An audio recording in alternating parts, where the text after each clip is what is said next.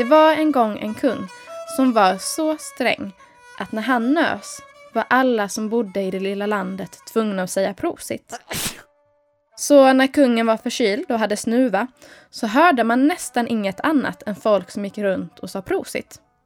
Alla sa det, utom herden med stjärnögon. Han kallades så eftersom han hade så stora mörka ögon att när ljuset reflekterades i dem så såg det ut som en stor stjärnhimmel. När kungen fick höra att herden inte sa prosit blev han så arg att han befallde att herden skulle tillfångatas och föras till honom. När herden kom till kungen var kungen så arg att han var alldeles röd i ansiktet. Men herden, han var alldeles lugn. Nu, herde, ska jag nysa och sen ska du säga prosit till mig. Så nös kungen och alla i rummet sa prosit, men inte herden. Säg prosit till mig, sa kungen igen. Och så svarade herden. Prosit till mig. Nej, sa kungen. Prosit till mig. Prosit till mig. Och herden svarade. Prosit till mig, prosit till mig. Om du inte säger prosit till mig så avrättar vi dig, sa kungen. Men så svarade herden att om jag ska säga prosit till dig så måste du låta mig bo hos dig i ditt stora palats. Nu på vintern är min stuga alldeles för kall och dragig för att bo i utan att bli sjuk.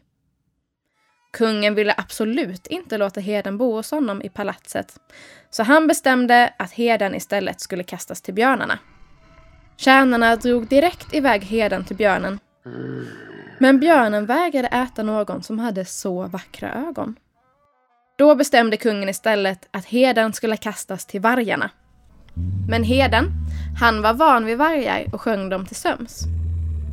Kungen bestämde att herden skulle kastas över ett stup. För ett stup kan man inte lura. Men även om man inte kan lura ett stup kan man lura kärnarna, tänkte herden. Och så klädde han ut en stor kudde med hans rock.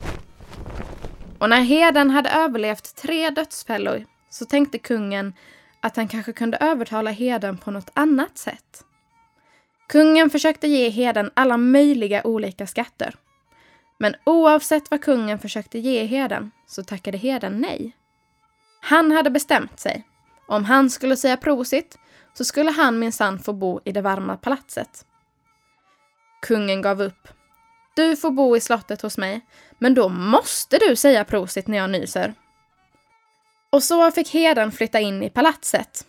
Och när de åt en stor festmåltid för att fira fick kungen svartpeppar i näsan och började okontrollerat att nysa. Högst av alla ropade heden Prosit! Kungen, han blev så glad att han bestämde att heden skulle bli den nya kungen. Och heden, han blev en väldigt snäll kung som aldrig tvingade någon annan att säga prosit.